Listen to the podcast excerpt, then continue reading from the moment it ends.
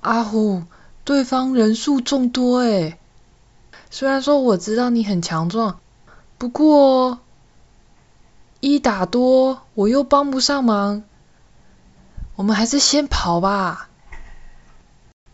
最近有发现流浪猫狗会攻击石虎的状况，有一些流浪猫狗被弃养，不想要养它们的主人把它们带到山上，想说回归大自然。不过这样子是在破坏原先在那个自然环境里面的生态平衡。哦，我们大概已经跑了十分钟，应该是安全了。你找到了一口井可以喝水啊？可是它怎么被封起来了？旁边有一个牌子，我看看他说什么。哦，上面说这个井啊，因为太深了，所以呢，人类把它封起来，避免像是你呀，或是其他的野生动物，不知道扑通就掉进去了。这口井的主人很负责耶。那我们再去别的地方找水吧。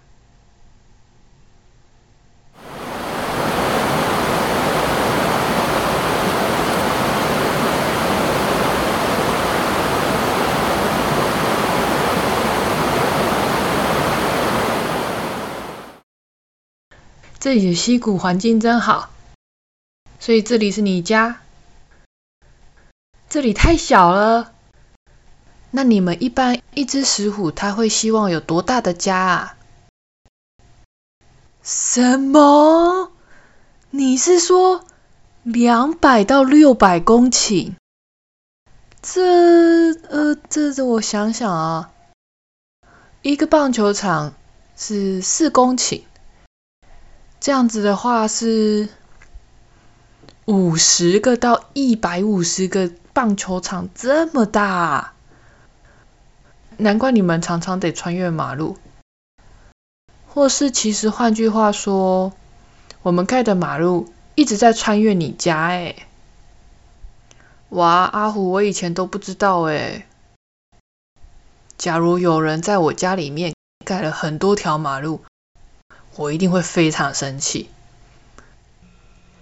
刚刚说到的有很多道路穿越石虎的家。这个状况呢，称为栖地破碎化。它的意思呢，是指生物的栖地因为人类活动而造成分割，是一个很缓慢的改变，不过造成的影响非常大。今天的声音呢，来自台湾声音地图。石虎的声音呢，同样是来自特有生物研究保育中心。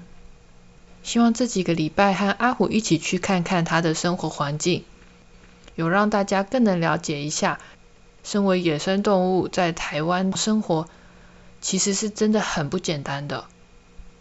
好喽，那我们就下礼拜见，拜拜。